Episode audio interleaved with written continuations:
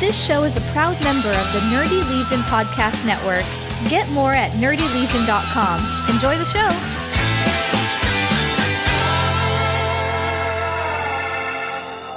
Carry on my wayward son. There'll be peace when you are done. Lay your weary head to rest. Don't you cry no more.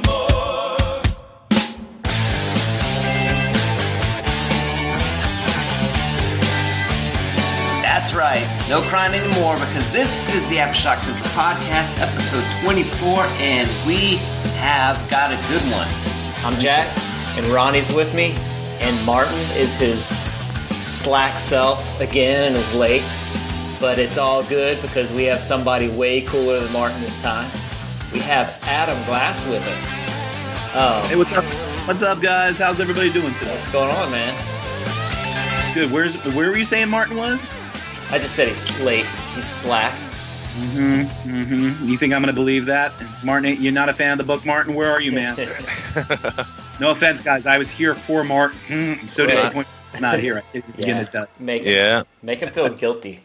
We always try to. We always try to. He's like, that guy ruined Harley Quinn for me. yeah.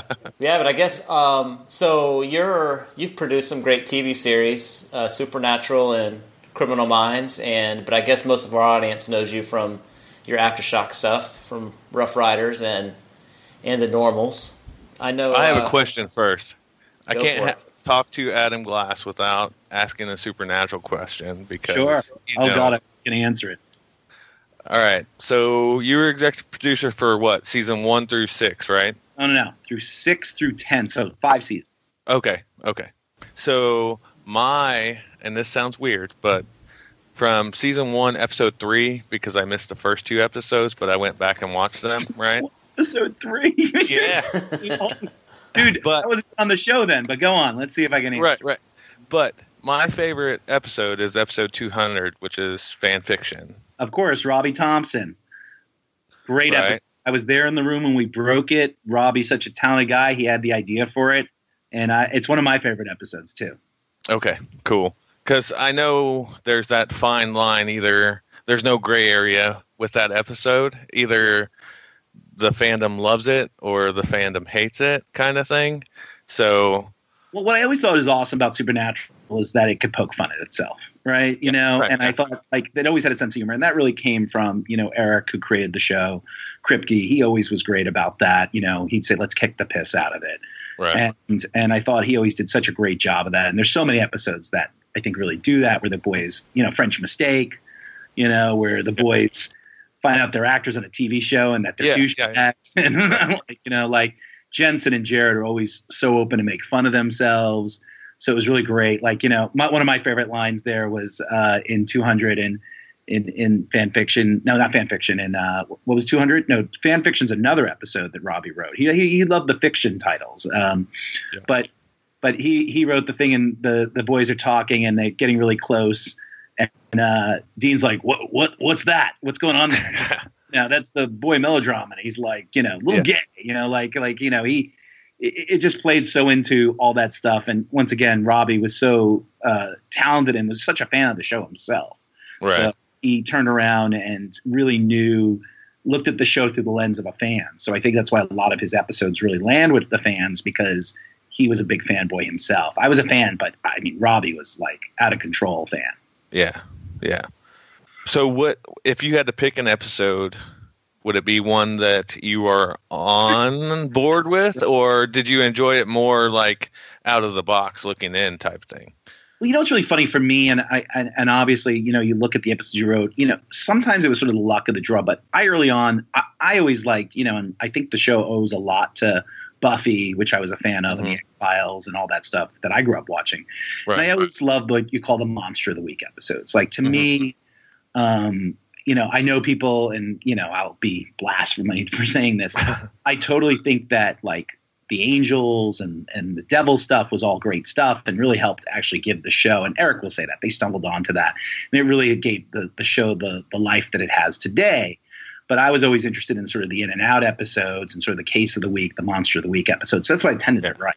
Right. Um, So those were always uh, my favorites. And, you know, I wrote this thing, Bad Boys, that I really always loved, where Dean turns around and mm-hmm. we find out he, he was, uh, as a kid, he sort of ended up in a, um, you know, in uh, a foster home for like bad kids and, you know, right. and had a chance to sort of like an orphanage almost, you know, but that he had a chance for a regular normal life and, you know, and, and then he, he goes back for his brother and, and, and real, you know, he gave up. So we realized, cause always we thought it was Sammy in college gave up the life, and we realized, oh no, actually Dean gave up something. Yeah. And, you know, look, I, I, I got, you know, both, I think, sort of good and bad about this. You can't help but take your own life experiences and put it into the character. So, you know, right. definitely a lot of that was me talking about things that I did in my childhood or anything like that. And I really related to Dean. Um, I think it's not so much your favorite episode. I think it's like, for me, and I, I actually had this conversation with Robbie just a few weeks ago, it's the episodes you didn't get to write. Oh, know? yeah. And yeah. Like, you know, and so like when five year five came up and I had written like sixteen or seventeen episodes, there was one more episode I really wanted to do that I never could get past the goalie. And it was um, an episode where Sam turns around, and because I really wanted to do a Sam episode, because I always used to get crap for being like, oh, he just loves Dean. He's a Dean boy. I do love Dean. Um, but I did really love Sam, and I literally love Jared. I think he's such a good actor. Uh, but I wanted to do this whole thing where um, – He, somebody back at Stanford, like basically like the opening of the show, like you have a college mm-hmm. couple and they're messing around in their dorm room. And all of a sudden, Sam, not like just like what happened to Sam's girlfriend, uh, the girl ends up on the ceiling and she burns. Wow. And it gets the boys to go back to Sam's old stomping grounds. And when he shows up, also the mother of his girlfriend shows up, because she too, and she's like, you know, saw it and like, this is familiar. So all of a sudden he has to confront his past. And he right, has to, okay. And I just really wanted to tell that story. And I never seemed to work. I always tried to do it. I also had a story where they brought Dad back, and you realize that actually he's a shapeshifter, but he doesn't remember. He sort of like had an accident, and he shaped mm-hmm. into John, and and uh, but he really thinks he's John. So it's even more sad, and the boys really want him to be John. Mm-hmm. And so the end of the episode is they have to kill the shapeshifter, who looks like their dad, and is the closest thing they had to their dad.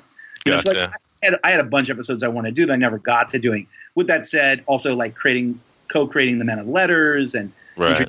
the Grandpa, you know, Henry and Time After Time. Like there were some episodes that I really, really uh, feel blessed and lucky that I got to write, and creating Abaddon and, you know, all those things. So I, I yeah, man, I mean, I remember walking to my first Comic-Con and seeing a girl dressed as Abaddon. I was like, oh my God, oh. I hated that. That's yeah. awesome. Right. Yeah. Like, like, you know, and, and so, Um, I always joke. I said, I, I tell my wife this all the time. I really have to do something that is more successful in my life than Supernatural. Else, when I die, by the way, it'll, it'll, it's going to happen. Anyway. They're going to be like, Supernatural writer Adam Glass. You know? Well, see, that's uh, funny that you mentioned that, and we'll transition to why you're actually here. But like one of our listener questions was, since you being a successful T V writer, what made you want to to get into the comics and write comics that way? I've been reading comics since literally I'm four years old. And uh, I, I said this in an article recently. It's a huge shout out to a guy who I have not seen or heard of. When I was four, I had a neighbor named Eddie Pagan. And this is in the Bronx, where I grew up, in a place called Pelham Parkway. And um, I grew up, and my neighbor, this kid, Eddie Pagan, was a few years older than me, just loved comic books and he was nice to me. And he gave me his comics. And I remember the first comic I read, I want to say, was um, – Tarantula and Spider-Man, you know, Black Tarantula or something like that. It was a shot on the cover and he's like kicking down onto yeah. on Spider-Man and like, yeah. you know, and I'm just hooked instantly, you know. And so I've read comics like since I was a kid, huh. like religiously. And I look, I, I never hide my age. I'm forty-eight. I came up at a great time. You know, I started with, you know, sort of the Neil Adams, you know, sort of Batman's and detective comics, and you know, and then I moved on into the eighties and sort of like got into Teen Titans, you know, Marv Wolfman and George Perez. Right. Yep. And uh, Judas Contract. So during the last writer's strike, which I want to say was somewhere between eleven and twelve years ago, I was actually walking a picket line. You know, I was already a T V guy, and I was walking, mm-hmm. right? I was actually walking, and I met this guy named Mike Benson, who was writing Moon Knight at the time. And uh, we started talking.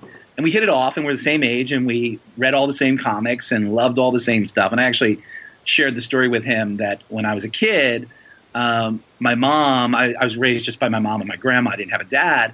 And, uh, you know, comic books were a real escape for me. And right. I'll never forget, I, I one day get called to the school therapist, you know, because apparently I had been locking myself in the room crying and been depressed. And my mom was like, didn't know what was going on.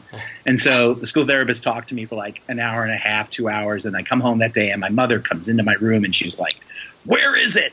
I want it now. I'm like, what are you talking about? And she's like, that freaking comic book. Where is it? and and why I was so depressed and upset was that Beta Ray Bill took Thor's hammer. Uh, and I was just so devastated by this. So I remember telling this story to Mike Benson, and and, and Mike was like, you know, that. And as our, our relationship grew and as we're walking in the line, he started saying, you know, I'm writing this Deadpool book. I was like, oh, I love Deadpool, you know. And and uh, we started talking more and more about it. And he's like, you should be writing this book with me. And I was yeah. like, oh, wow. Like, I really wish – I could. He's like, well, I'm sort of, you know, I, I need help because I'm doing all these other things. And, yeah. and like, could you come in and, and sort of maybe help? And he called Axel Alonso, and I had this whole conversation with Axel, and I sent a writing sample and all this. And at the time, I was actually on, uh, what was I on? I was on a show called The Cleaner. So it was like nothing Cleaner, yeah. or anything like that. So I, uh, they, I went on it, and that was Suicide. Uh, that was Deadpool Suicide Kings. Okay. And, and so like, I really lucked out because I sort of, it was a great story. Deadpool couldn't have been hotter. Uh, it was a New York Times bestseller. And then me and Mike wrote a series of books together. I got to do Luke Cage Noir. I got right. to do Deadpool Pulp. I got to do some more Deadpool one-shots. You know, I'd done all these different stories. And then what ended up happening um, was I then moved on to Cold Case. And then after Cold Case, I moved on to um, Supernatural. And actually, I was at San Diego Comic-Con. And I know all the comic book guys because, you know, going to comic book stores my life and right, know right. writers and you meet people. And someone said, you know who's a big Supernatural fan? I said, who? And they're like, Dan DiDio. I'm like, get out of town. And they're like, so they introduced me to Dan. And Dan's like, why aren't you writing for us? And I was like, I'd love to write for you. you know. And so um, I started to write. So they had a Justice League annual, J L A yeah. eightieth annual. And I'll never forget this story. I'm walking with my son into a comic book store and I get a call. And they're like, Dan DiDio and Jim Lee's on the phone for you. I'm like, friends messing with me. I was like, mm-hmm. I was like, uh-huh, right, sure. So, you know, I, I so admired Jim Lee. Um, always such a big fan of his. So I got on the phone. And they said, yeah, we need to do like a Supernatural-esque story for this J L A eightieth. So I ended up doing this like Dante Inferno story for them. Mm-hmm. And they liked it so much, they said, oh, um, we're doing this new thing called Flashpoint. and And so I said, okay. And they were like, you want to do Legion of Doom? I'm like, yes, Super Friends, Legion of Doom. I yeah, right. I'm so psyched. You know, Black Mantra and all this stuff. And they're like, can you meet with Jeff Johns in like an hour and a half? And I was like, uh, yeah, sure. So I like typed up all my ideas and everything. So I go into this meeting with Jeff, who I'd never met before. He's a sweet guy. And I said, um, hey, yeah, yeah, I love Legion of Doom and Sinestro and, and all this stuff. And I have this idea. And he's like, yeah, none of them are in it. I'm like, uh, none of them. It's like, think Heat Wave. I'm like, Heat Wave from Flash's Rogues Gallery? He's like, yeah. So I wrote, like, basically what I thought was, like, I wrote this prison story, and he ends up, like, muling in Plastic Man, who comes out of him, like, you know, like, and all this. And Plastic Man's a badass and evil guy. And I just thought it was the most kick-ass, like, thing. Fans hated it. Like, I never, like, I never. Like, I had had such a privileged career up to that point. And all of a sudden, I'm, like, getting all the reviews, and people are just like, who is this guy? You know, T V Hollywood guy. Go to hell. And I was like, oh, my. But D C liked it enough that they said to me, um, you know, we're if you were to do any series. And they sent me a list, actually, of books. And um, I said, you know, when I was growing up as a kid, I was a big fan of John Ostrowitz's Suicide Squad. And they said, um, really, why would you do Suicide Squad? And I said, ah, I take the time and all this stuff. And I talked to them. I said, but I have one caveat. I think Harley Quinn should be in it. And they're like, why Harley Quinn? And I gave them my reasons why. And um, and they went for it. And then it was sort of lightning in the bottle. Like, you know, right. sit here and say, I oh, I knew. I had right. no idea. Right, sure. yeah. And that book really took off and sort of, you know, gave me, you know, I think coming off of that, I could yeah. really do it. You did, so, you did about twenty, what is it, about fifteen, twenty issues of it? twenty, twenty or twenty-one issues, I can't remember, something like that. But what ended up happening, which was funny, is like the next move would have been like go do another big book, and I decided to uh, instead go do independent books. So yeah. uh, probably from a career point of view, people was, were saying to me, well, why are you doing that? Well, one, I was incredibly fortunate that I had a T V career. Right. And so um, it wasn't a money thing for me. So I just, after that experience, as good as it was, I just wanted to control my own universe. Yeah. And, you know, when you write a big book, you have to think about everything. Like, I remember we'd be in these story arcs we be doing, and then all of a sudden they'd be like, yeah, uh, you got to do a crossover with Resurrection.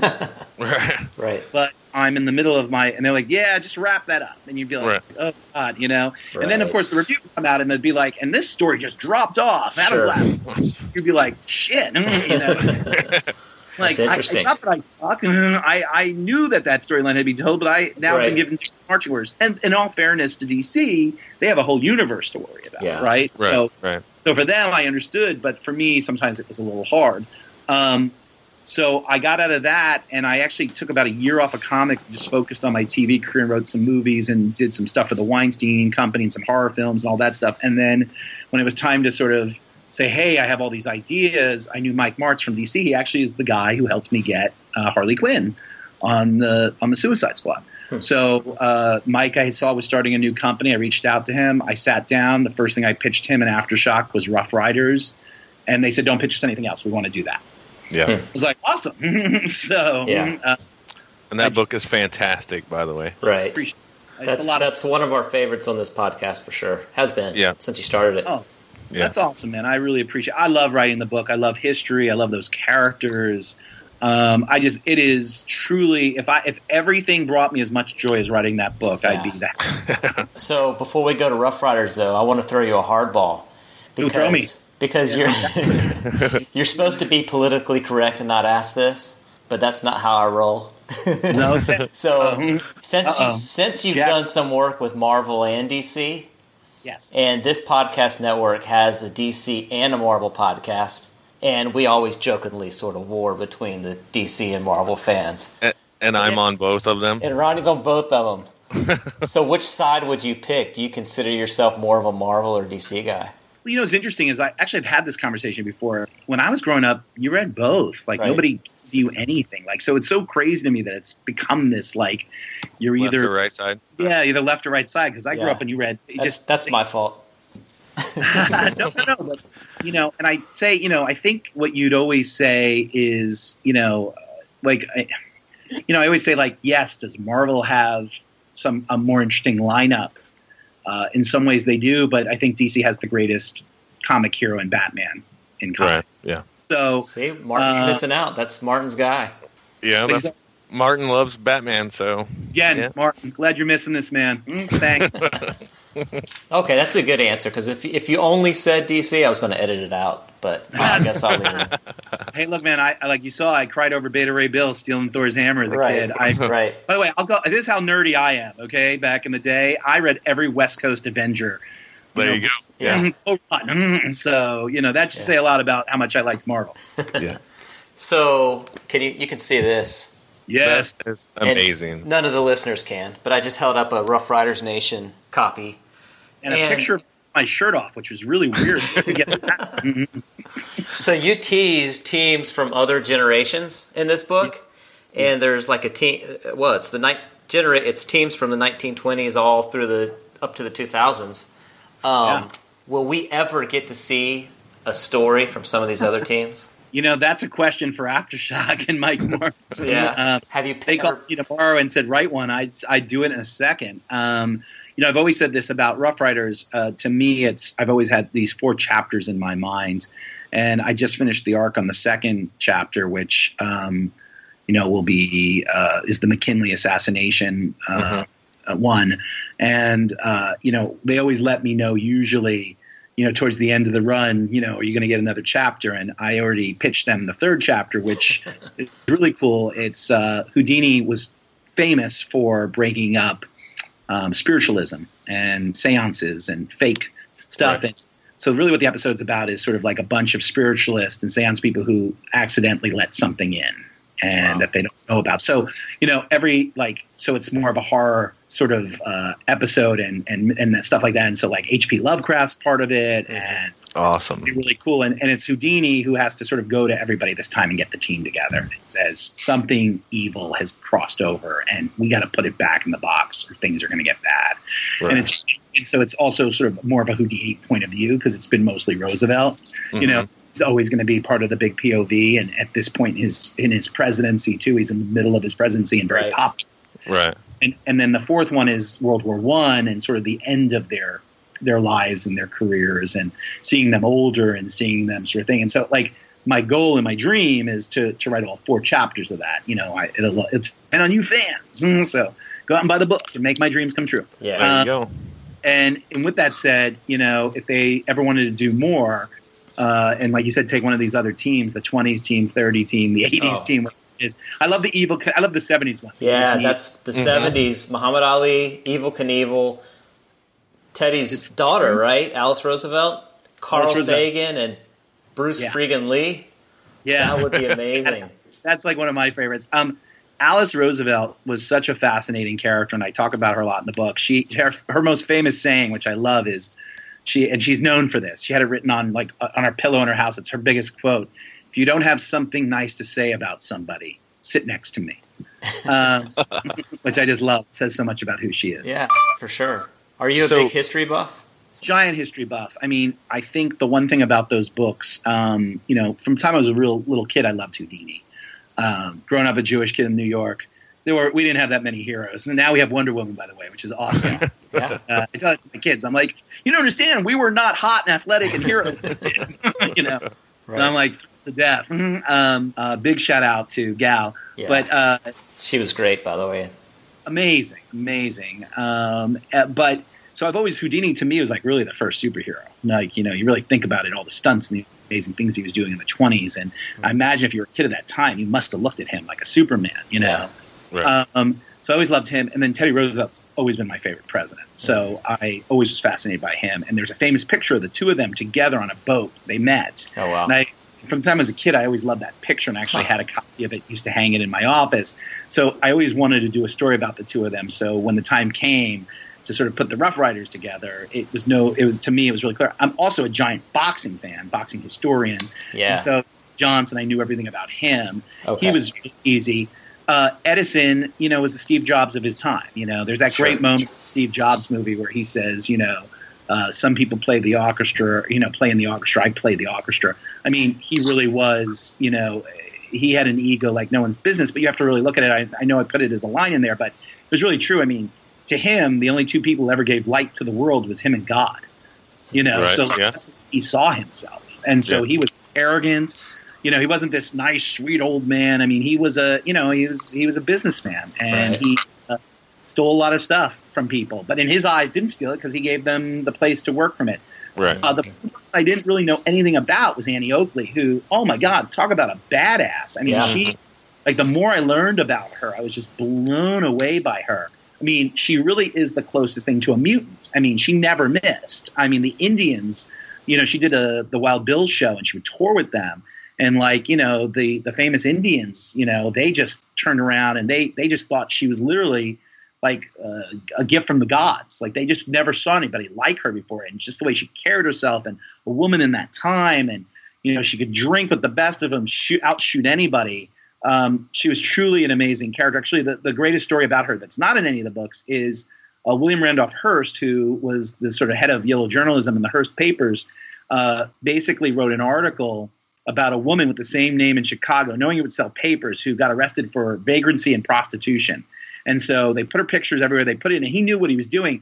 She sued him and went to court for six years and was the only person to take him on because it was her name and her reputation. And she took on William Randolph Hearst and the big papers and and won. And had they had to do a retraction. They pay her all this money and all that stuff. But that's the kind of gal she was, you know. Um, somebody once said she didn't do anything for – like she never marched for women's suffrage, and she never, you know – turned around and was like part of any of those groups, but her life, right? What she was doing for women's suffrage. Like there probably isn't women's rights without an Annie Oakley. So, and, which speaks to another part of it, is like in Annie Oakley, right? You have a woman, you have uh-huh. a Jew in Houdini, and you have African American in Jack Johnson. You have three others in a time where, so they, to me, they're the modern version of our story. They're right. the people that we can relate to and look back to, because these are three people who at the end of the day, you know, really were outsiders in their own society, and yet, yeah. you know, found worked their ways to a place where they were some of the most famous people in the world. And remember, too, that's this is a different time back then. You could right. count on one or two hands how many famous people there were in the whole world. Sure, right? You know what I'm right. saying? So, like, yeah. and you're and this team, five of them are there. Yeah, right. It's not the T V generation, so it, oh. yeah. Word has to spread or spread around slowly. Queen Victoria, Mark Twain, you yeah. know, like, I'm just trying to think of that time. There was not that many famous people. Right. Right. So, so it's, it's, you know, that's the other thing about it that's really cool and interesting. Yeah. Yeah.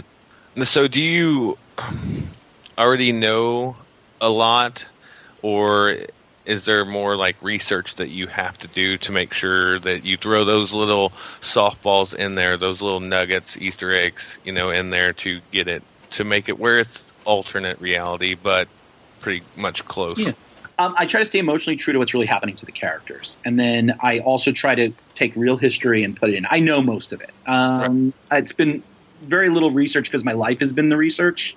Right. I mean, I'm the guy who literally goes on vacation and reads, you know, uh, The River of Doubt, which is, you know, Teddy Roosevelt's journey down the Amazon River, you know, after he lost the presidency. Like, I've always been fascinated by those kind of stories and have read all those type of biographies and have seen all those documentaries. Mm-hmm. So a lot of it I already know. And then I try to mix it. But, I mean, that's why, interesting enough, I had a couple of school teachers come up to me at different events, and they're like, I'm using your book to teach history in my class. That's so, awesome. Yeah, yeah, that's great. Like, you know, like, you're like, wow, thank you so much. Mm-hmm. Um, actually, I'd go back to college for Rough Riders one oh one. There you go. um, it was funny. We were in Portland over Thanksgiving. It's where my wife's from. And we were in the we were in a, an Uber, and I gave my credit card at the end. And the guy says, turns to me, and he goes, do you mind if I ask you something? I go, yeah. He goes, you're not Adam Glass, the writer, are you? And I said, yes. He goes, oh, my God, I'm an English teacher, and I love Rough Riders, and I've been wow. showing it to my school, and it was like, even my kids at that moment was like, oh, cool, Dad, you know. Because, you know, your kids never think you're cool. Your kids right, are like, yeah. you know, yeah. you and your comic books, you know. Yeah. Yeah. Um, my son actually thinks it's really cool. I think my daughter, uh, you know, the, actually – the crazy thing about it is when you do something like Supernatural, you actually like, you know, I, I think I have like sixty-two thousand five hundred followers on Twitter, which is predominantly Supernatural, you know? Right, right.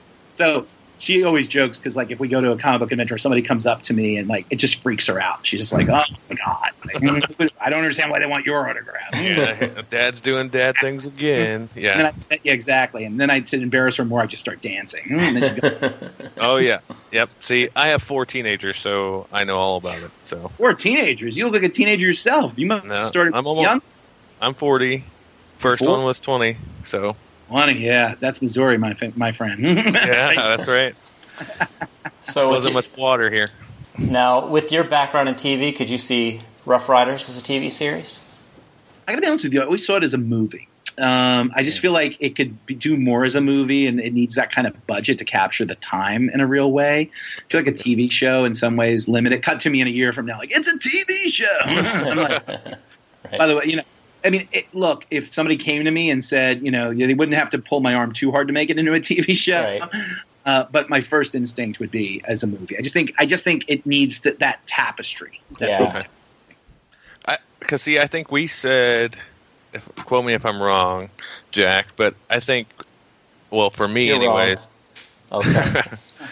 I wanted it to be like the Netflix or like a short yeah. T V series, so that way each episode was you can breathe instead of try to fit it in into two hours type thing. But I understand what you're saying with the budget type thing. Yeah, you know, I just think like it's, I mean, to really capture that time and the special effects that you would need for it. Yeah. Is, yeah. such a big canvas to paint on, right? Um, that I think it would. I, I just personally think a movie would serve better, yeah. and uh, do. And I think it should star The Rock as Jack Johnson. There you go. Sir Listen Dwayne, call me, brother. Yeah. Hit yeah. me up. Hit me up. Now, why did you decide to give it a little bit of a humorous slant? Well, I can't look I, anything I write, and like actually, you know, it, and you know this from Supernatural, and even in Suicide Squad, I, I always write things with a little bit of humor because I think yeah, actually some of that's Deadpool as well. Yeah, Deadpool too. I always yeah. think that there's. It's who I am. I try to think. Being a smart-ass New Yorker, I always try to find. have but, fun. Uh, yeah, have fun, and what's the comedy and bust balls and all that stuff. Right. Um. So yeah, so I think it's a little bit of that, and I also think some of the characters, like I just once again said it, like you know, I think I love writing Jack Johnson and Houdini together. Like mm-hmm. I think they're a lot of fun yeah. together. They're they're two guys, and you know those two, uh, you know, busting each other's balls and talking and going, right. you know, flipping through. And like I said, being others and sort of both having found their ways. Even sports back then, being an entertainment business, you know, how do they get through? They're entertainment people. You know, you just have a sense of humor about life and everything. So I think you know yeah. you got to remember Jack Johnson is. Literally at any moment could be grabbed by a mob of white people and lynched. And he right, does right. a hell. He doesn't care. Like, right. He lived his life that way. That's who he was. He was like, yeah, I'm going to gamble. I'm going to box. I'm going to beat white people up. I'm going to date white girls. I don't care. Come after me. He's such a modern guy in a time. Right. Really was was crawling with racism, you know, and danger. And he sure. just and he and he was funny. And everything I read about him was he was hysterical. He was a funny guy, a smart guy. And so I just stayed true to all that. Yeah. Let's see. Nick Wetmore, who's yeah. one of our uh, – he's been on a couple of our podcasts a few times. Um, mm-hmm. He sent us a message that he wanted to ask you. He says, since since Adam researches his projects and does a quality job at it, does he ever release his research list so us readers can dive more into the subject? Well, that's a great idea. I should do that. I mean, I would love if people reached in more and found that stuff out. Like I said, I mean, most of it is uh, stuff I had already read, but uh, – you know, if Aftershock ever wants me to put that together, I do that in a second. You know, I mean, there's so many great books out there, especially about Roosevelt.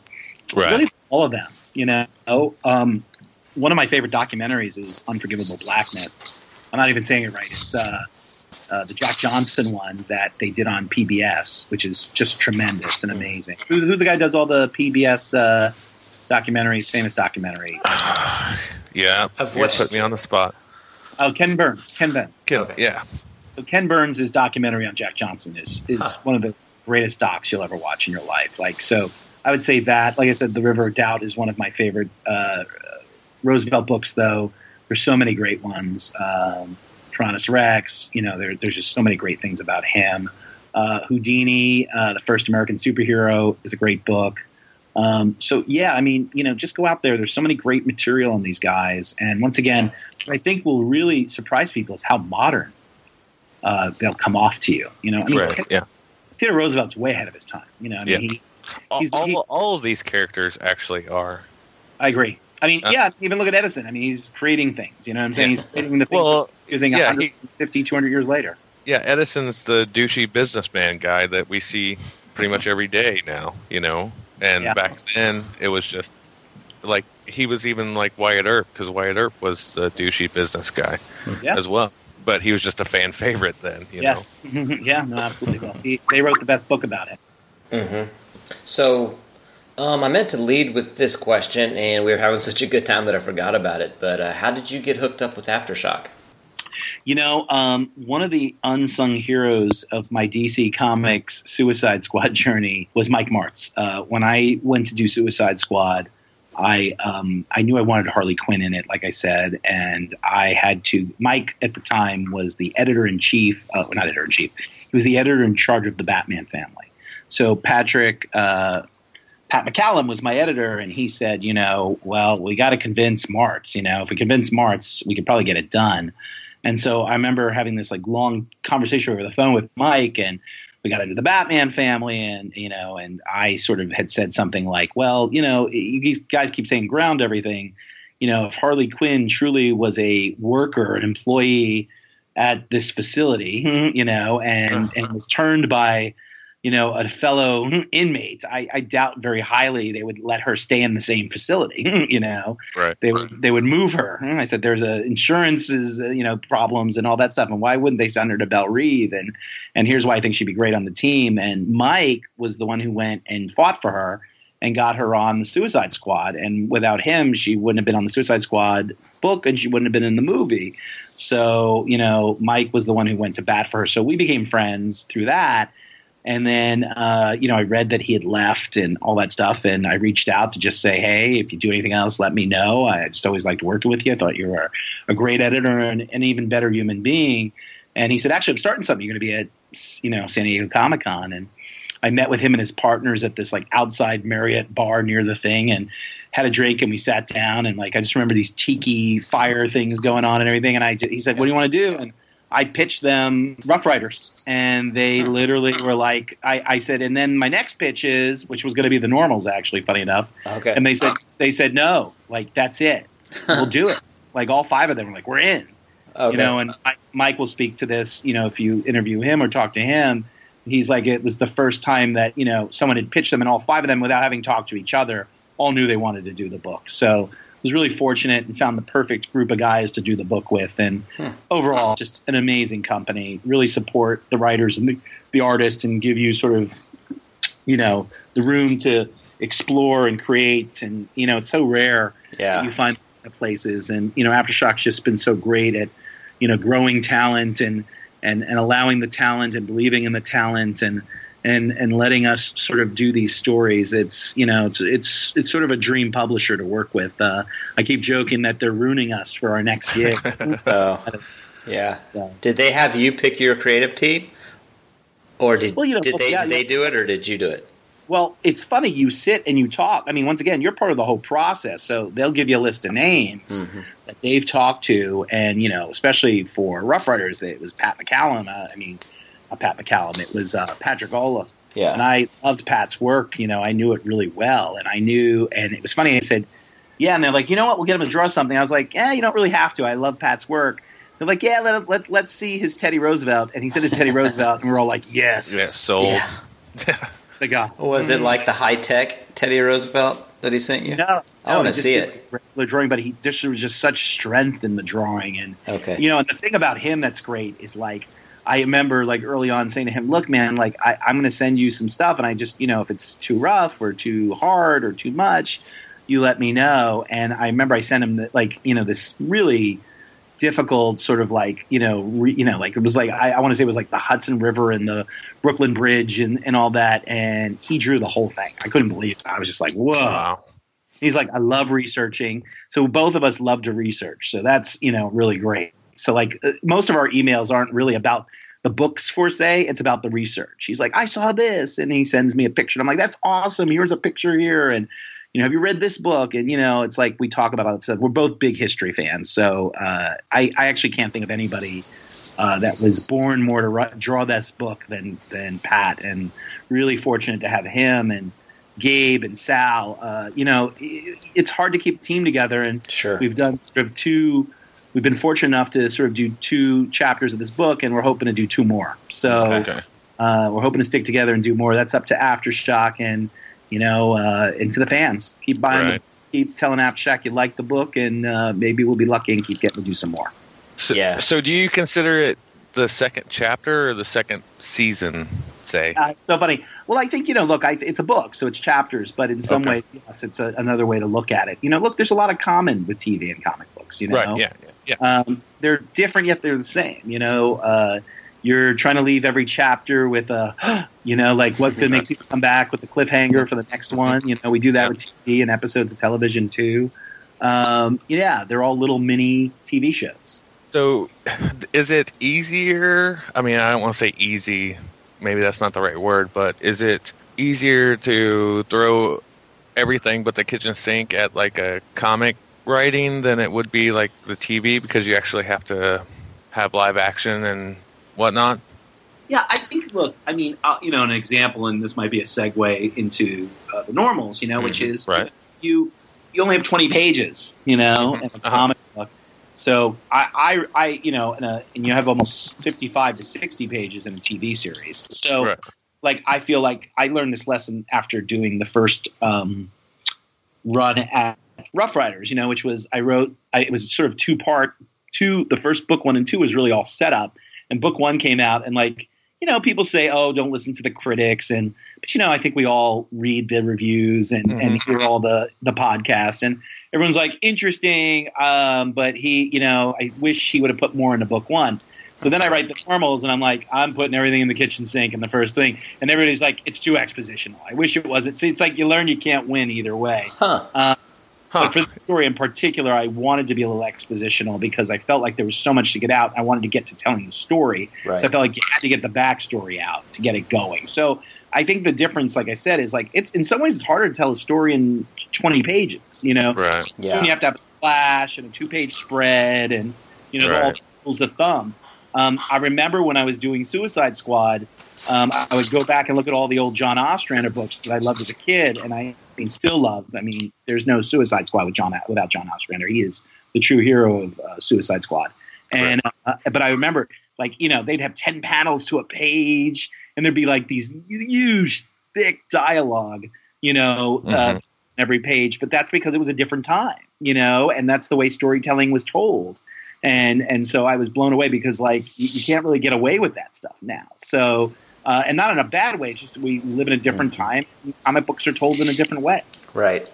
Right. Yeah, I'm sort of the opposite. I, I, I was glad you sort of built up and sort of told Normals. The, so you sort of revealed the twist at the end of this, of what yes. I think, what we sort of think is going on. Um, I like that because my my perspective is a little bit different. I know number ones always sell the most, and then unfortunately with pretty much every title nowadays, it just it, it steadily declines to a point, and then you got your readers that sort of maintain it at some at some point. But that number one, if you don't hook people with that issue, then you risk losing your audience, in my opinion. Um, yep. And I felt like this issue did that really well. Um, I had ideas of what this was going to be about, and I had seen the previews, and I wasn't sure. But by the end of this, I was sold. Oh, well, I yeah. really appreciate that, and now you're my favorite person. So, Ronnie, you could jump off. Um, well, but, yeah. well, actually, like um, Martin and I were at C two E two. And you guys came on and did the panel? Yes. Yes. Uh, and um, what we perceived before hearing your description of it, physic, you know, actually in person, was different than what we were thinking that it was going to be. And so... Yeah, me too. It, it was great. Like, you said earlier, like, bad reviews, which I'm sure since it's your babies, you know, you see... mixed reviews, but me personally, I I've seen raving reviews about both titles, and especially like Aftershock seems like week after week here lately that their number ones have been blowing it away. And you know what? Last week now, The Normals came out, and it seemed like it was getting rave reviews everywhere, and I'm hooked. You know that first issue. I know that's what the first issue. I mean, I've been reading comics for twenty-seven years now, but, like, I know that the first issue is supposed to hook you in and get you going, but that one just seemed... Uh, it just sunk in and, like, grabbed me with teeth in, and I'm all in on it. Yeah. I I really appreciate that, Ronnie, and now you're even more than Jack. Um, Checkmate, but- Jack. Checkmate. But well, let me tell you how much I like it even more than I did before. no, no, guys, stop fighting over me. Stop, please. Um, well, you know, in all honesty, you know, you, you put your stories out there, and, and, and you hope that you get that kind of response. And you know, look, I mean, I, I think any great story, um, you know, will touch people. But I do think, you know, and I and I say this, Ronnie, because you sort of earlier talked about having a family. I think especially if you have a family, this really speaks to you because yeah. uh, you, you can't help but relate. And if you're a kid in a family, it relates to you. And if you're a wife in a family, it relates to you because, you know, this idea of, you know, and you talk about that Comic-Con uh, was in Chicago, right? And yes. uh, yeah. I was actually shooting a pilot there and I ran over and on the way over, it sort of hit me. I was like, you know, I wanted to sort of hold off this reveal and not let anybody know that at the end they find out they're robots because I sort of wanted that sort of, I wanted that mystery bit. And right. uh, and then as I was driving over, I was like, but I had talked to the guys and they were like, yeah, the book's not really selling the way we want to sell it. And I'm like, well, I guess we got we better tell people what the hell it's about. And I realized that I made a, a mistake in the marketing of it. And by not doing that, I hmm. set up a mystery and I put up all the stickers everywhere and that sort of great uh, yeah. Londo cover uh-huh. and sort of like love, you know, and, and I just loved all that stuff. And thought, you know, we could hook people in that way. So you, actually, the thing you saw me at, I think, was the first time that I was literally like, here's what it is about. Mm, like, you know, right. Right. Like, I'm not, mm, here it is, mm, you know. Yeah. Uh, and, and let people know. And I've been getting that sort of response from a lot of people, which is like, oh, I had no idea it was about this. Right. Yeah. Yeah, that was my experience as well. When I read the preview and whatnot, I was expecting something different. But it, what were you expecting? Uh, something extremely normal. All the stuff I read, it, it seemed like a, a normal family going through it. It seemed like, you know, my life. And I was like, well, I kind of already experienced this. But when I, when I, when I read this and got to the end of it, I was like, okay, now this is almost like a Westworld-ish sort of, uh, yeah. the robots are finding out they're robots in the midst of this human environment. Um, yes. I don't know why it reminded me of Westworld, even though it's a completely different setting. Um, can you tell no, us anything it, about where where you're going with that? Yeah, you know, it's funny. I, one, it, of I guess. The, one of the movies that really uh, stood with me when I was a kid was Running on Empty. You know, I really remember loving that movie, River Phoenix and Judd Hirsch, and you know, this idea of a family trying to stay together while they're on the run. Hmm. You know, and this idea of like, what is family, and you know, is it really about blood? Is it really about you know what makes stick together? And you know, I, I did also that five years on Supernatural, which is you know really at the end of the day, the secret of that show is it's a story. It's it's a story about two brothers, you know, and how much will you go through family, you know, and what will you do to keep your family together? So this idea that you know, uh, if you if you haven't read it, spoiler alert, that this, this dad, uh, Jack, who I named after Jack Sutherland. All right, uh, I've been waiting to get in a comic, and. Uh, is, you know, he finds out that this life that he has lived his whole life and this thing that he is all, you know, all his memories and this, this family and all this stuff, you know, they're sort of the perfect all Americana family is really all a program, and that he's only been online for like two, three years. And that's sort of, you know, all a program. And, uh, that, but the truth is wow. like somebody could say that to you, but you know, and I think what we start to explore in, as the book moves on is like, what does that mean? Like it might be a program to you, but to me, it's my reality. Right. You know? Oh, and I still love and I still feel and I still know who and what I am. And then, you know, when everybody else finds out the truth, uh, does it keep us together, you know, or do we split apart over it? And then in sort of, you know, uh, most sci-fi books, there is, you know, an outside force they have to worry about. So right. It really puts them in a situation where they have to decide how they move forward. And do they stay together as a family? Right. right. And so, you know, yeah, go ahead. Oh, no, go ahead. No, no. I was just saying, like, to me, it kind of gave me, like, that The Truman Show kind of yeah, yeah, yeah. vibe. Um, not saying that that was a great movie no. or anything, or that's where you're going, but, like, I, um, I, I feel, because, you know, there's obviously more out there than what we're seeing, obviously, in the first issue, or maybe what we'll see in the first arc. There's got to be the producers or whatever that's out there, so... I kind of yeah. got that that type. Yeah, you know, of... you're gonna definitely get. Uh, you're gonna we're gonna build the world out a little more. You're gonna find out why they were put where they were, and what was the plan, and and sort of like you know what is the next step in all this, and and I think that hopefully will surprise people and keep people interested. Hmm. You know, I, I think I spoke about this a little bit at the thing you were at. You know, you you. You know, one of the nice things I've been reading about the reviews is how real it felt. Well, it feels real because I'm writing my, my worst fears of losing my own family, you know. Right. Yeah. These wow. are my kids, and this is my wife, and this is our mm-hmm.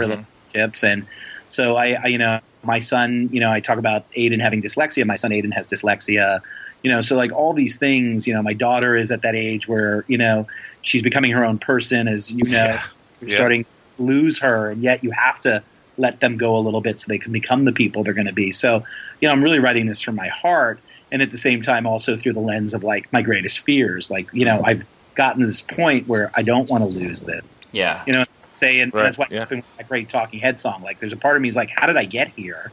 You know, I feel like it was only yesterday I was, you know, um, you know, downing, you know, six packs of beer and taking bong hits in the college dorm room. And now somehow I'm, you know, just yeah. like, responsible dad, and I have a house, and I have a family, right. and, right.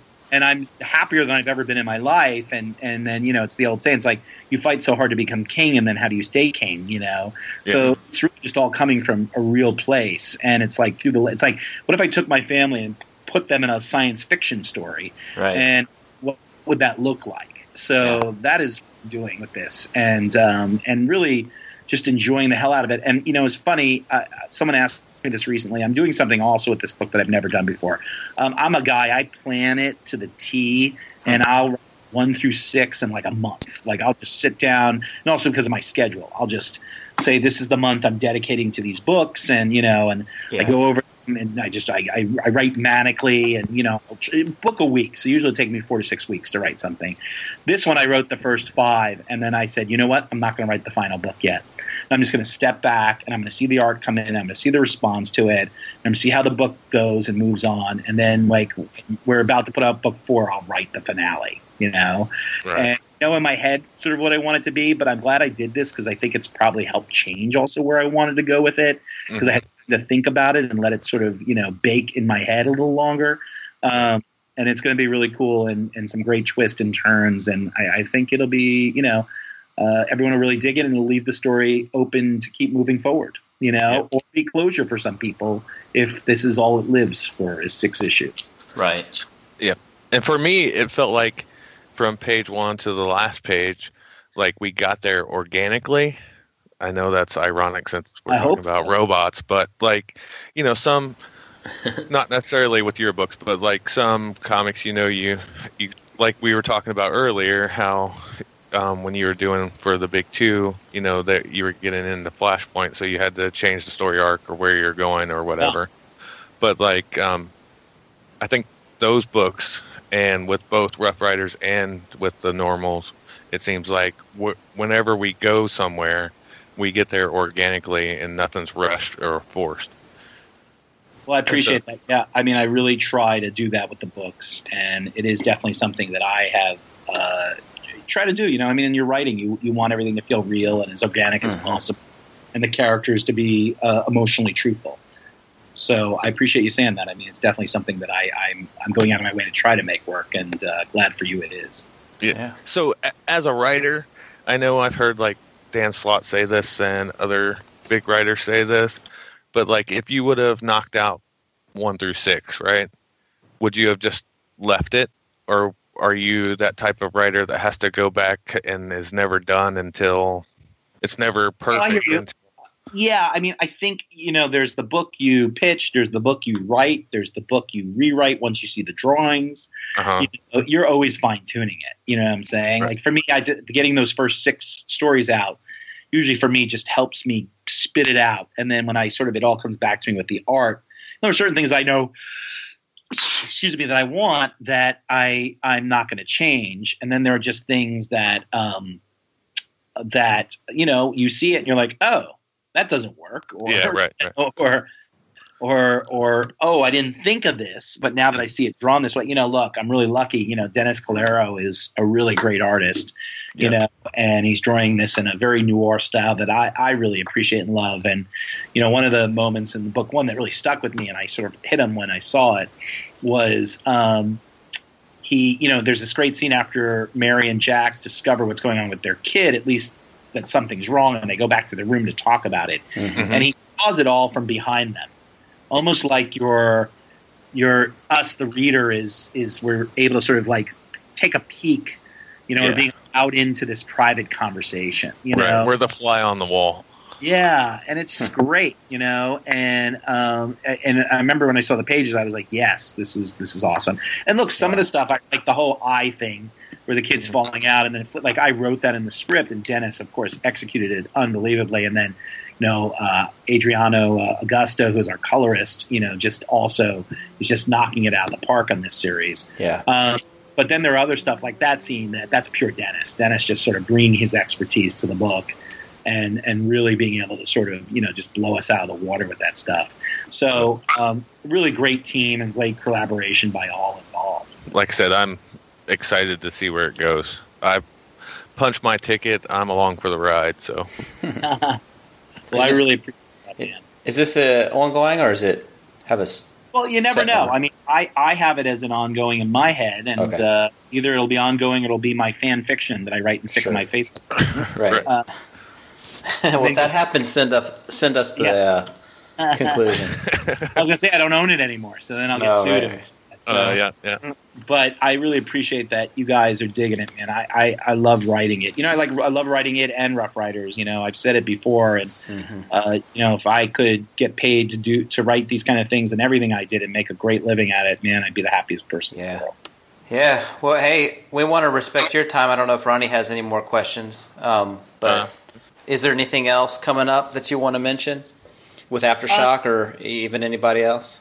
Well, you not me personally. I mean, obviously, I've got still, you know, a bunch of Rough Riders that you are coming out, and you know, I'm hoping to get a third arc on that. I'm finishing up the second arc right now, um, and then obviously more of uh, the Normals. And cool. uh, I'm working on a new T V show for Showtime called The Shy, which is will be coming out next year.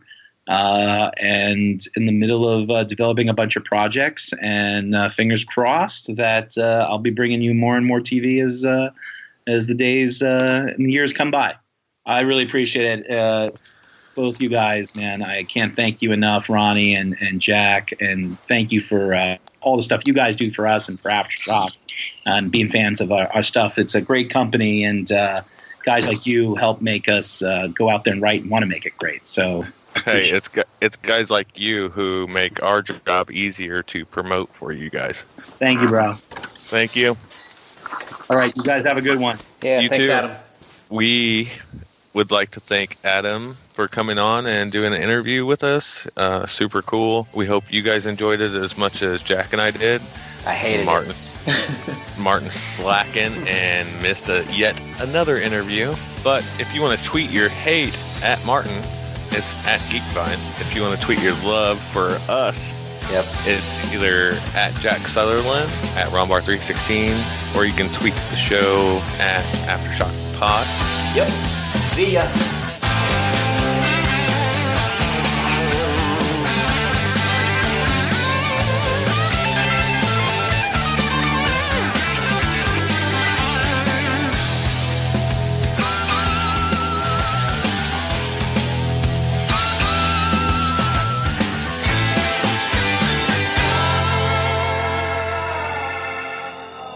And that's about it, I think, right? Yep. Now everybody go get Rough Rider. Get caught up if you haven't. Nick Wetmore, I'm talking to you. Get the Normals. Yeah, I don't know. I'm just rambling now, so.